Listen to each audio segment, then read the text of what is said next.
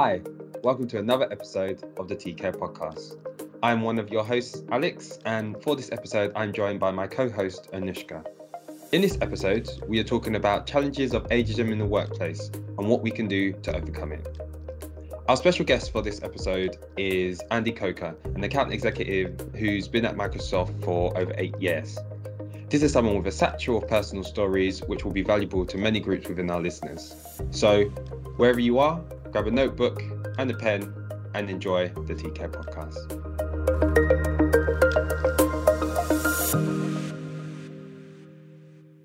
Hi, welcome everybody. Welcome to the TK podcast. This is the second episode that we are running, and you'll see that we have new people with us. So I'm joined today by Andy Coker. Um, he's one of the extremely well oiled people at Microsoft who's really made his way through Microsoft over his tenure.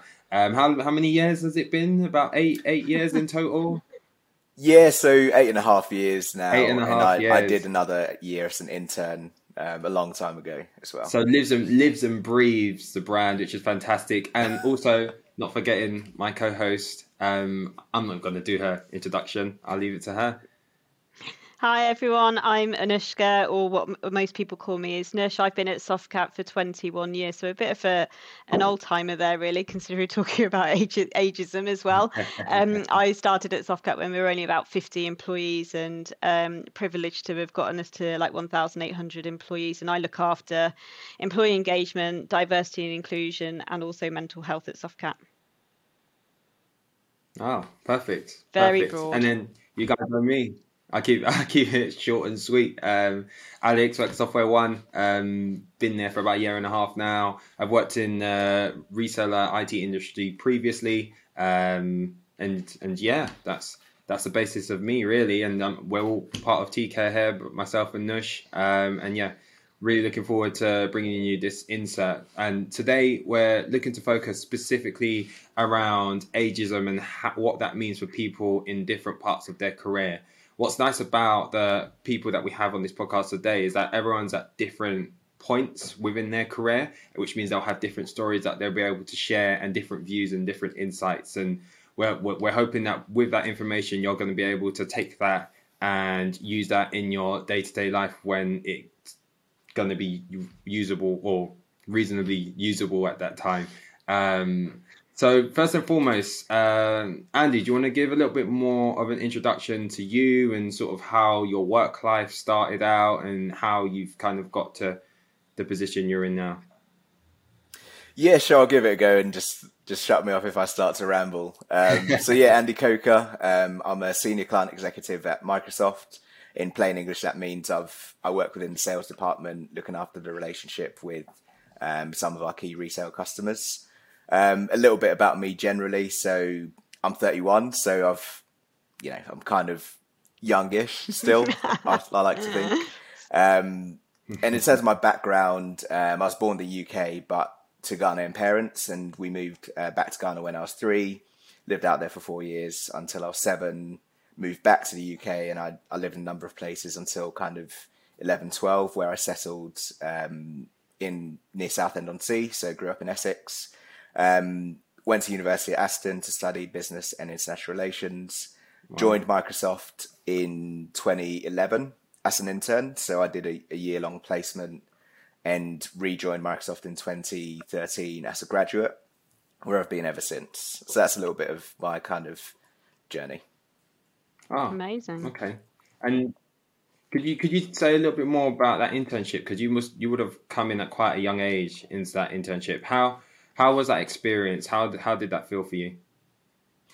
Yeah, you know, it was the first time I'd I'd worked in the corporate world naturally, so it it was very new. I it was something that I'd sought out even when I was applying for university. I knew I wanted to work, um, ideally in technology, but also do a placement year.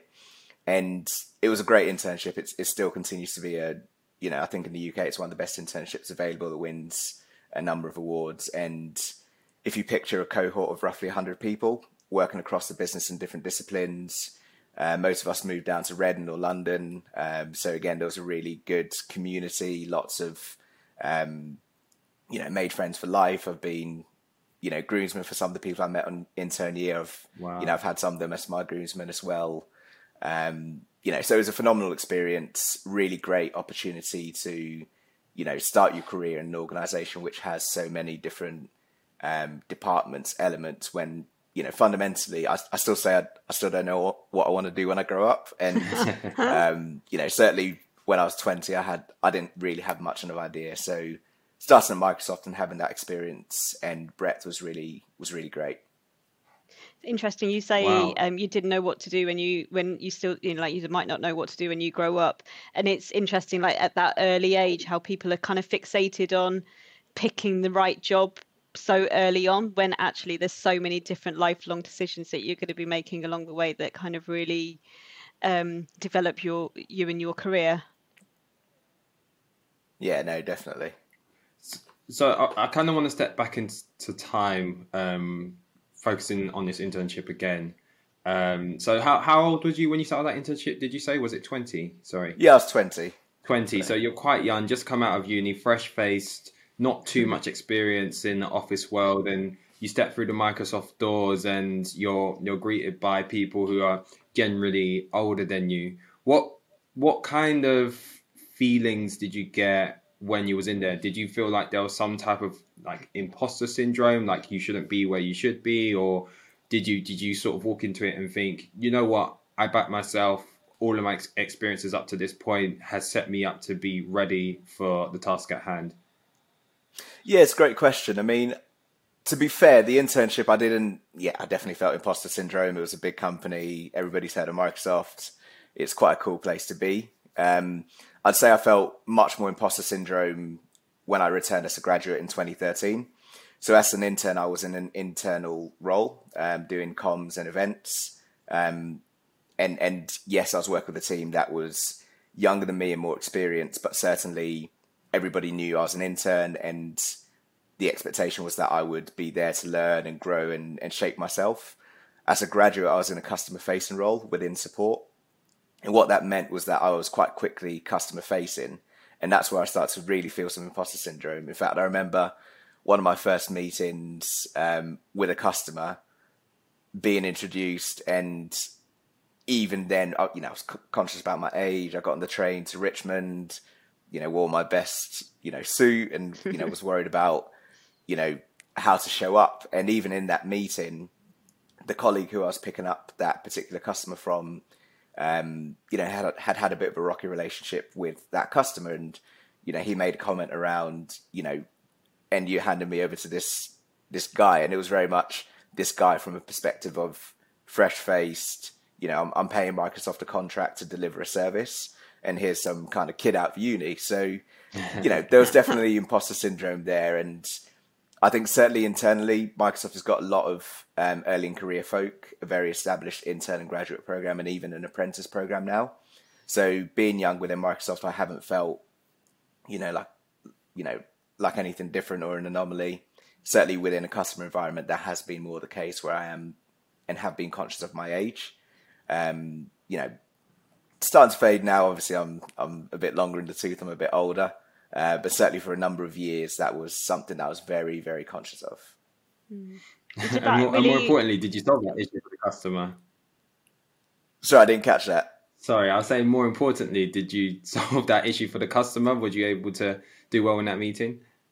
Yeah, it, you know what that that customer that customer experience taught me a lot. Um, it, things did get resolved he was quite a fiery character generally, um, very straight talking and very direct. And we did build a relationship over time, and we did, um, you know, we did resolve some of the challenges that existed between, um, you know, their organization and Microsoft. And I'm, I'm smiling because I remember as our relationship went on, I remember trying to kind of upsell him a contract, and he kind of laughed at me and said, Andy, don't ever go into sales. And I will always remember exactly where I sat when he told me that because, again, it was at a time in my life where I was feeling, you know, actually sales might be something I want to do. And I really kind of thought to myself, you know, I'm, I'm going to, you know, I, I, will prove that I can. And actually, I'm now in sales in, in that role as a discipline. So we did resolve it, but yeah, it kind of also gave me a bit of fire to to kind of prove something as well. Amazing. Wow. Yeah. Um, did uh, did you at that stage um, think about like you, you were talking about your age and you know I guess the level of experience at that stage in your career? Um, did race ever come into that mix at all? Yeah, I, I, to be honest, my experience at Microsoft hasn't. I've not had negative, certainly not overt negative experiences mm. linked to my race. I'd say, in terms of my time out with customers and the way I'm perceived, and perhaps you know the way I am conscious of my race, that's probably been more of a factor. So, you know, there's a term called covering, or some people use the term double consciousness, where you know if you step into a room, you immediately do a subconscious double take of who else is in the room, what their experience of somebody that looks like you is like, and actually that affects you know the way that you potentially act or the way you you, you do certain things. And you know, I've had times where I've thought, you know, should I get my hair cut in a certain way? You know, get cut too low before a certain meeting? Will I come across as you know in a certain way or you know perpetuate a stereotype? Because unfortunately, as a as a young black male, there are potentially stereotypes that will um, be more quickly assigned to me yeah. than if I didn't if I wasn't from that kind of you know social category. So again, things like that have, have have been a factor, but again, it's not necessarily slowed me down or held me back. It's little things like for I, I remember once I drove up to Leeds for a customer meeting and a long journey. I'm going to put on my you know my favorite music or you know my my mates always give me stick for saying you know this is my jam. You know I put on my jams. I was driving up to Leeds. I remember I got to the um to the gate to kind of get let in, and I was still playing you know my music, which was at that time you know quite strong, heavy rap music. Yeah. I remember thinking, oh, you know, I need to tone this down. I need to you know come across in a certain way, and I'm in I'm in kind of work mode. And I think that that kind of covering and you know awareness of perception and not wanting to appear a certain way is something that has you know been been there and speaking to other you know young black men um, as well. It's, it's something that you know we're conscious of. And yeah just something again it's not something that has necessarily slowed me down but over time it's something that has been a factor for sure. Yeah. Andy I just think, uh, just sorry alex go on. Sorry go on. I was just going to say, just for our, our, our audience members, um, Andy, I wondered if you could just give a real simple explanation of what you mean by covering and a definition. Yeah, so it's I guess covering. I, I'd probably say that the term double consciousness is probably more kind of sits more with me in, in terms of my experience, and it's it's that if if you step into a room and you see people that potentially have not had um, a lot of experience with you, but have you fit a stereotype visually, you may do a double take as to how to act and you know how you be perceived. So you might downplay certain elements of your character or overplay other elements of your character to fit a certain stereotype or be seen or perceived in a certain way. Yeah. Thank you. I just thought it was important just to highlight that. Sure. I, I, think it's quite interesting that you call it um, something different to what I would say it is, because I've had conversations with my peers and um, different people in the business, and I define it as surface acting. So you go into a room and instead of being this wholehearted person that you are, you sort of pick certain aspects for, to fit certain situations so that you can come across in a certain way. Um, I think, and in the last episode um, that we did, we did touch upon something quite similar. Um, so it's interesting to see that there is a common rhetoric, especially from um, black males, to say that this is something that we've had to do. Um, and I think even black females or, or multicultural females, and speaking on behalf of of Nush here, um, there's oh, there's a element where you have to go into a room and they put an expectation on you, even if you've not said anything or done anything yet. Yeah. Um, so it's a it's it's quite a difficult one, and the same thing rolls in with ageism as well. If you've come into a room and you're fresh faced 2021 um, versus someone who's coming and they're 31, 32, automatically you think, oh, okay, 31, 32, they're probably going to be more senior or have more experience or have more knowledge. When that that that always doesn't seem to be the case. Um, do you think there's been scenarios within your career where people have sort of underestimated your value because of your age, for example? Yeah, I mean, I mean age for sure. Um, I mean, I remember one colleague who joined the business um, and, and, started working with me, and I, I recognised that he was questioning everything I would suggest, the way I wanted to approach things, despite me, you know, having been in a role for a little bit of time and you know having a good grasp of of how to execute on the role. And again, I could tell at the crux of it, it was because I was young, and he felt, you know, because he'd been around for a while, you know he almost had to take the complete opposite view of what I was saying, and almost felt like he was trying to coach me and teach me, and you know, at, every opportunity, even though actually, you know, as a team, I'm I'm hugely respectful of other people's opinions, but also if if I've been there kind of six years, I probably know a little bit of the way things work. So I've, I've definitely had situations like that. I think as well, just just going back to the point you were making before around um, you know people perceiving certain roles or um, projecting certain things. So again, when you know when I've done reading and and tried to learn about the female experience in the workplace and heard about people, you know, for example, there'll be one woman in a room of ten, and there'll be a meeting, and you know the woman gets asked to take the notes and, and things like that, which are yeah. subtle but clearly um, sexist and and coming from a, a, a place rooted in in sexism.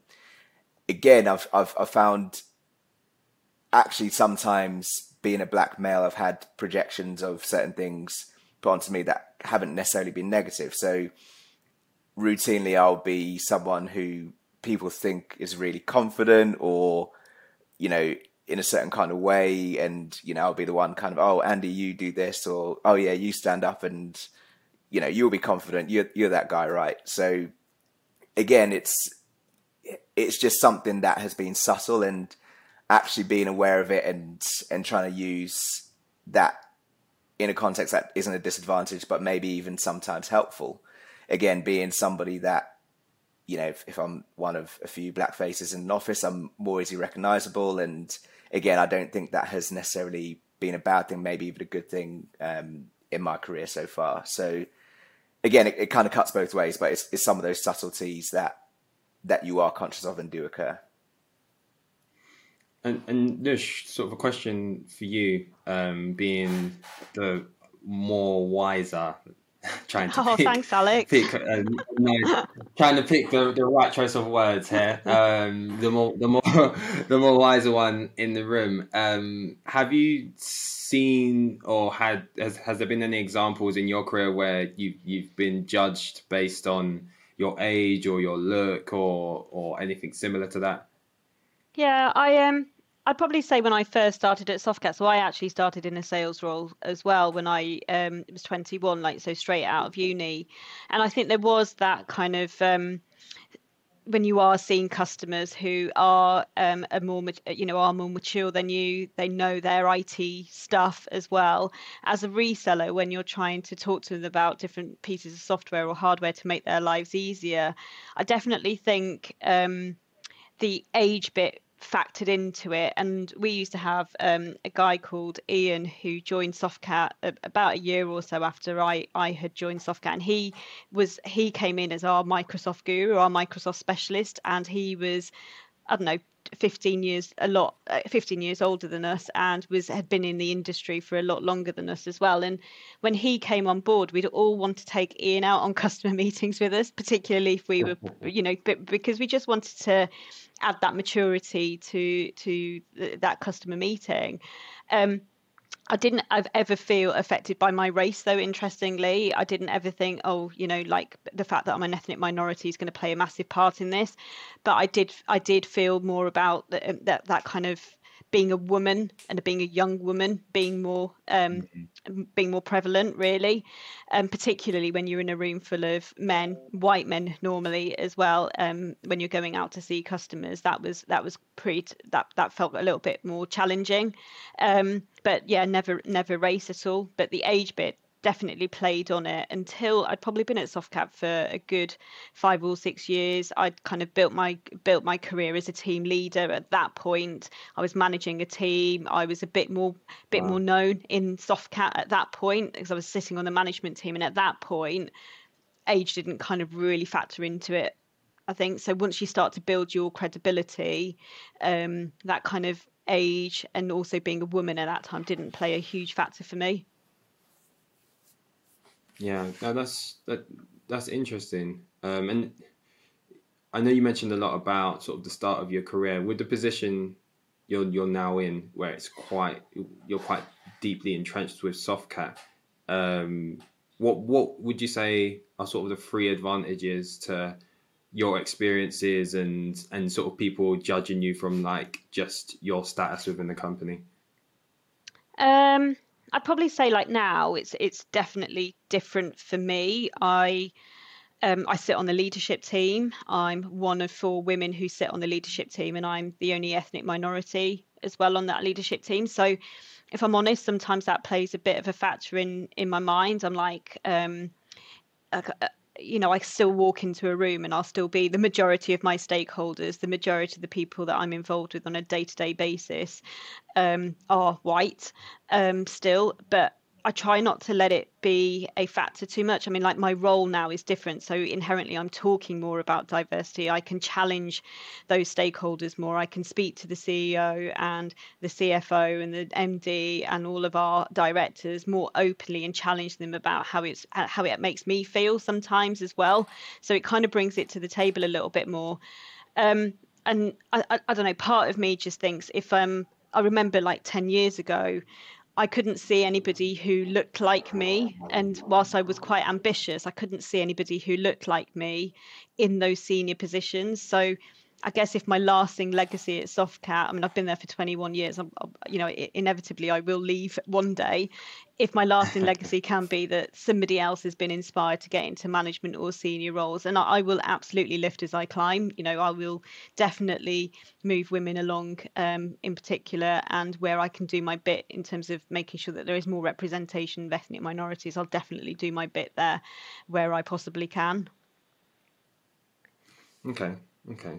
So, Andy, my, my question to you um, what would be the three things that you would say to yourself just starting out um, at Microsoft? What would be, you think, the most valuable information you could give to yourself to equip you for success? Tough.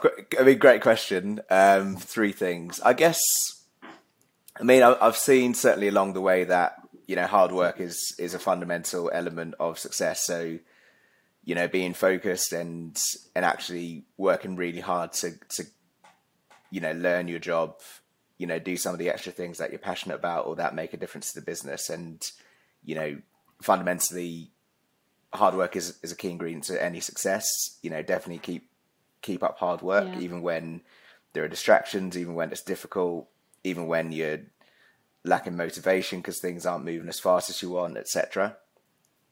Um, I'd say, secondly, you know, just just be yourself. I, it's, it's, so cliche; it sounds a bit Disney, it but is, um, yeah, I, I, think fundamentally, as as I've gone on through my time at Microsoft, and I've I've been, um, you know, I feel I've always been broadly myself, but even you know, bringing more facets of my personality, character being to the fore. Um, and again, it, it it's quite multi layered. So I've had feedback. I had, I mean, so just taking a step back, both my parents are obviously Ghanaian. I was grew up in a Ghanaian home, and in Ghanaian cultures and, and a lot of West African and, and broader cultures, there's a lot of deference towards um, your elders. Yeah. And actually coming into the workplace where suddenly I had, you know, responsibility and you know, people that were significantly older than me were also my peers, and I had to, you know, square that circle. And and you know, I've always been someone who gets feedback. Oh, you're really smiley, you're really polite, but actually, that's also cut the other way. You know, I've had people tell me, you know, I'm not sure about putting you in this situation because you'll be too nice or too polite, or you know, you need to find your edge. Yeah. And actually, I think understanding who I am and how to you know, not not lose myself and lose that deference, which is natural from you know my culture and my upbringing, and bring that into the working environment and you know bring that to bear in the right way has been important. Has been a bit of a learning, but you know, equally for the business, I think you know that that's a good you know if I you know move on with the business and manage and lead etc. That's something that I'll be keen to you know impart that actually don't just look at the color of someone's skin, look at their upbringing, look at their culture, look at what family means to them, look at what certain situations might, you know, do to affect their decision making and factor in those things into into who they are and how that might kind of manifest itself in the way that they act. Um, so that was a long-winded way of saying be yourself, even though you know yourself might not be fully understood in the context of, of your upbringing by your your peers and your managers. Uh, third bit of advice I mean, I, I, think I've I've been at Microsoft a long time, and, and part of that is I enjoy. I've enjoyed my jobs. I've had I've I've never had a bad manager. I've had some brilliant mm-hmm. managers, and that's fortunate. But I've also got a lot of energy from some of the things that I've done outside of my day job. So whether it's been with the graduate committee when I was was kind of coming through, or when you know I played football pretty badly, I must add, but I played football with the football team um, throughout my time at Microsoft. Um, I'm now part of the Embrace Employee Resource Group, one of the leads for that, and it's essentially the Embrace Employee Resource Group is is focused on um, how we internally and externally support people from BAME backgrounds and, and make sure that we're increasing opportunity, raising aspirations, you know, things I'm hugely passionate about, and being able to spend my time, some of my time on on those extracurricular activities has been a big part of of why I feel so energized to, to kind of be around. No, that's that's good, and I hope for some of our listeners they're they're taking notes on on that section, and they're going to be able to take that into their workplace as well. Because I think there's some really good nuggets of information in there. Um, Nush, a question for you. Um, first of all, I don't think the listeners are fully aware of the role that you play um, within Softcat. So if you could give some information around that and then sort of dipping into the side when it comes to recruitment, um, just having the shedding some light on that process and how you try and keep that impartial, um, whether it's age, race, gender, um, and all of those things. Yeah, I mean, like my my, my role at Softcat is is pretty broad. I'm really lucky to be able to um, look at look after um, making well look after the piece of the job that I do which is about making sure that we can be an employer of choice as I kind of put it. So when I look after anything related to employee engagement it's really about how do our people feel about our organization what keeps the people at Softcat and you know from a culture perspective as well as how have we continuously tried to improve that. So you know when i first started at softcat it was very it was quite a laddie culture you know like i joined softcat when um we were all the demographic was still really young there was only 50 of us we were all pretty up for it and socially going out and all that and stuff and as the company's evolved you know we've we've had to keep ourselves in check on that so whilst the performance is great, the business model's great. You know, we're still hiring amazing talent. From a, a diversity perspective, we've had to change some elements in terms of making sure that we're we've created that inclusive culture along the way. So yes, we're all really good mates. Yes, we we have this family centric culture, but at the same time, we've had to make sure that it is inclusive. And with that, I mean d- diversify what we do on a day to day basis. You know, like not all of our team nights out need to involve alcohol because eh, you know people from different backgrounds don't always drink alcohol. And it's kind of just making sure that we're keeping ourselves um like I said, being being that employer of choice for people outside of that, what we would call like um, a, a, great person that you'd want to go out for a drink with. You know, we want to make sure that we're we're attracting all sorts of different diverse talent, which has meant we've had to change some of our recruitment processes. We've had to make sure that um, from a community perspective, we've had to keep ourselves in check. And um, Andy, you mentioned um, um your your Embrace network. Like Softcat has a similar network at Soft uh, in our in our organisation as well, which concentrates on um, racial equality and making sure that we're creating that safe space um, and we have a community for for race along with um, women in business and other different networks as well. And um, the younger generation coming through the door now don't just want a job. They don't want just the job and the salary. They want to come in and be a part of a community.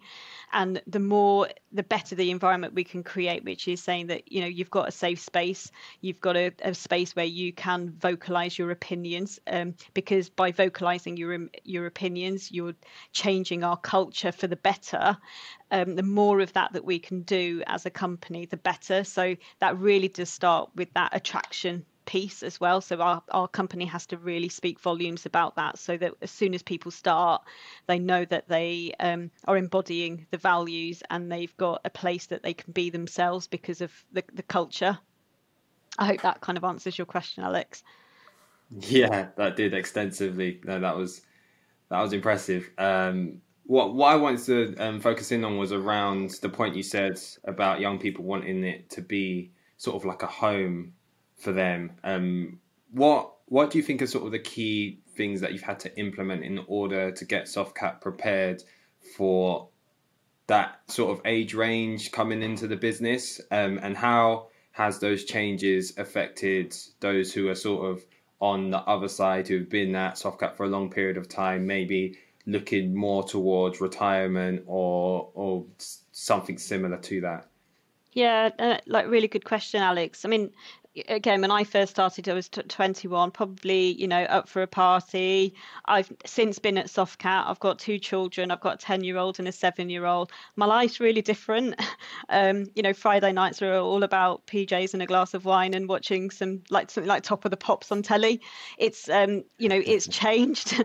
Um, and some people might call me a little bit sad for that but you know like everyone wants something different. And and as an organization like our average age is obviously um, get is getting older. So i think like when i did the stats a couple of weeks ago our average age is like about 29 and a half which still might seem young to some organizations but mm for the fact that Softcat has a, a business model which is about hiring young talent, you know, apprentices and graduates, um, to see that age going and cre- creeping up is a really positive thing because we do have lots of people sticking it out at Softcat.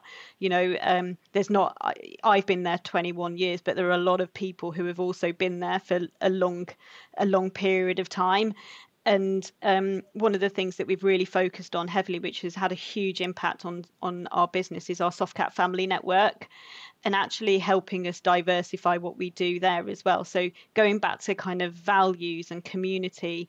Um, sharing this sense of like you know everyone has different caring responsibilities it's not just about looking after your children but you'll have different responsibilities i think andy you mentioned about kind of being respectful to your elders part of our culture is also about looking after our elders as well.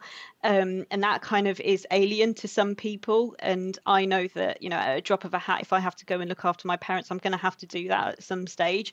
So we've kind of created this culture that caring doesn't mean just children. It means looking after our broader family and embracing that as a company. So it's looking after our fellow colleagues as a family, looking after our family as in outside of work, but making it kind of normal as well. And I think that our family networks had a massive um, influence on how we've kind of focused on that moving forward as well. Yeah, no, that's it. Sounds like Softcat are in a really good position to um, to look after their people in the right way and, and give them the right support, which is which is fantastic. And I'm sure Microsoft and also SoftwareONE, we have the same framework set up um, to support our our family essentially because it is family. You spend most of your time with them day to day. I know COVID right now means that we're all working from in front of a screen, but there was a time where we was all in each other's spaces, helping each other out and, and trying to optimize what we can achieve as a team. Um, my question to, to both of you as a group is we've we've got sort of the new generation coming in. Um, and then I remember something quite funny. So I used to work in um, office shoes, and while I was working there, we had done this thing where it was like, oh, who's born when? And like someone was like 95, 98, 92, etc., etc.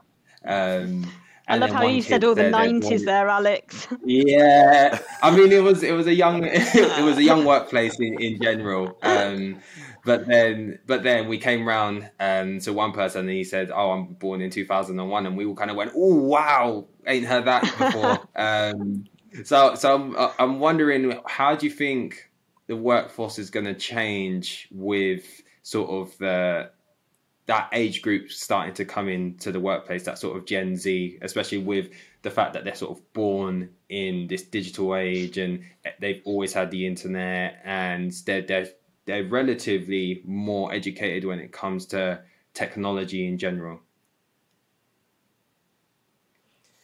Yeah, I can give a bit of a layman's view. I mean, to be fair, I do as part of the Embrace Employee Resource Group, the element that I lead is around our external partnerships and through that, we deliver a number of programs, including work experience, um, mentoring programs, business challenges aimed at you know students between 16 to 21. So over time, I've seen a number of things around that age group, which which do seem quite quite key and conscious. So there's certainly a piece around the organisation you work for being in line with your values. You know, yes, people are always going to want to work for somewhere that's going to pay the bills and where they can progress, granted, but equally organizations that have a you know the right social output and and impact are important whether that's the ability to deliver social impact within the company or the company's making a big splash in that space but mm. also if, if the company is is not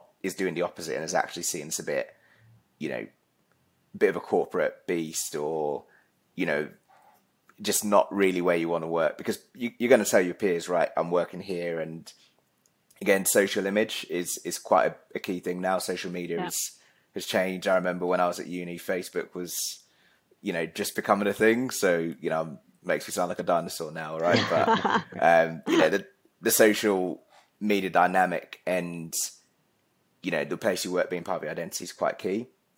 I think the other piece is, is around feedback and, and progression. So, as part of the work I did with the graduate community within Microsoft, we, we ran a number of surveys, and the, the things that mattered most to people were the ability to progress and also receiving regular feedback, which is something that is is quite. If you, if you look at statistics, Gen Gen Zs do seem to want more regular feedback, more um, you know, short, sharp recognition when smaller milestones are achieved. So for organizations to be aware of that and to make sure that they are allowing people to progress, but also regularly telling them when they're on track and also off track because that was another thing people are really keen to grow and and hear what they're not doing well. And I think those are two things which are quite um, important as we start to bring on a younger, well, the next generation. Yeah, really interesting. All that mm. stuff that you just said there, Andy. I think like at Softcat, um, I always have a couple of funny intakes, and when I say funny intakes, our apprenticeship intakes always the um, my funniest audience because they won't have been alive when I first started at Softcat which um, absolutely leaves them all in stitches because they're just like have no idea what it was like when you first started. And you saying Facebook wasn't around was was just launching when you were at uni. It wasn't even around when I was at uni, so nothing to do with social media was out there. So I'm definitely the dinosaur in this podcast.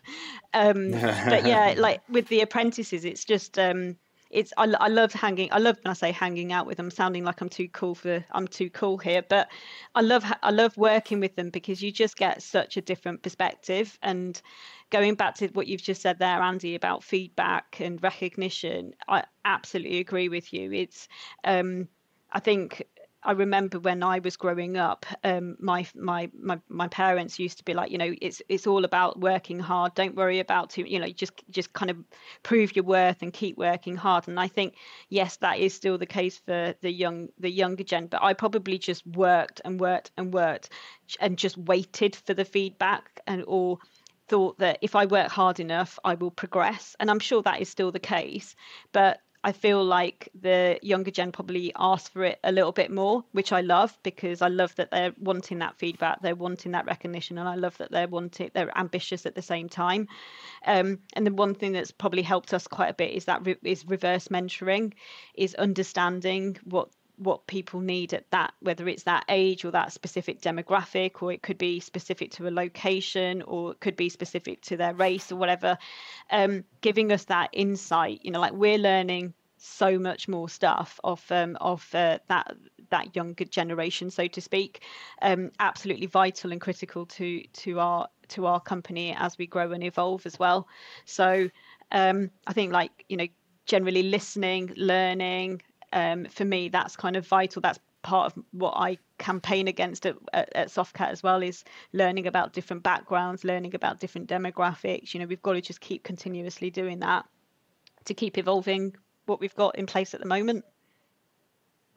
Yeah, for sure. I agree with that. I, def- I definitely do agree with that.